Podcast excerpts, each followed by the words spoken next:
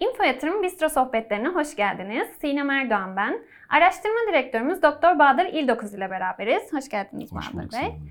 Piyasalarda e, Hazine ve Maliye Bakanı'nın tam yetkiyle e, Mehmet Şimşek olacağı konuşuluyor. E, şu an için piyasalarda olumlu bir seyir yarattı bu durum.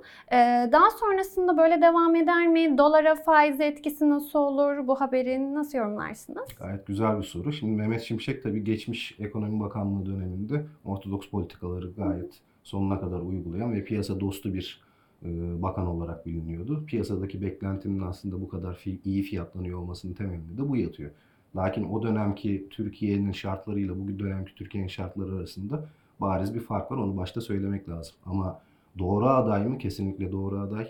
E, Eğer tam yetkiyle icraatlarını devam edebilirse ki piyasa en azından bir iki adım atmasını, bir iki kararını bekleyecektir. Orada artık e, güven tahsis olup inandıktan sonra evet tam yetkiyle bu göreve getirilmiş e, imajı oturduktan sonra kurda her ne kadar kısa vadede yukarı yönlü hareket görülse de e, faizlerde şu an zaten hali hazırda mevduat ve kredi faizlerinin durumu belli. Sadece politika faizi noktasında biz çok çok aşağıdayız.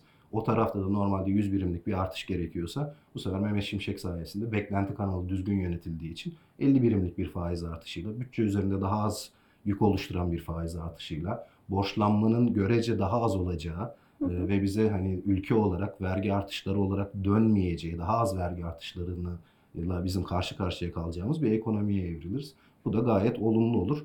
Hem portföy girişleri olur, kur yukarı gitse dahi ondan sonra kurda bir stabilizasyon, faiz oranlarında bir stabilizasyon ve ekonomide de sürdürülebilir bir büyüme, cari açığın görece azaldığı e, ve özellikle de işte bizim artık turizm gelirleriyle beraber hatta pozitif bölgeye evrilebileceğimiz bir sürece doğru e, evriliriz. Ama tamamen bu güven üzerine kurulu.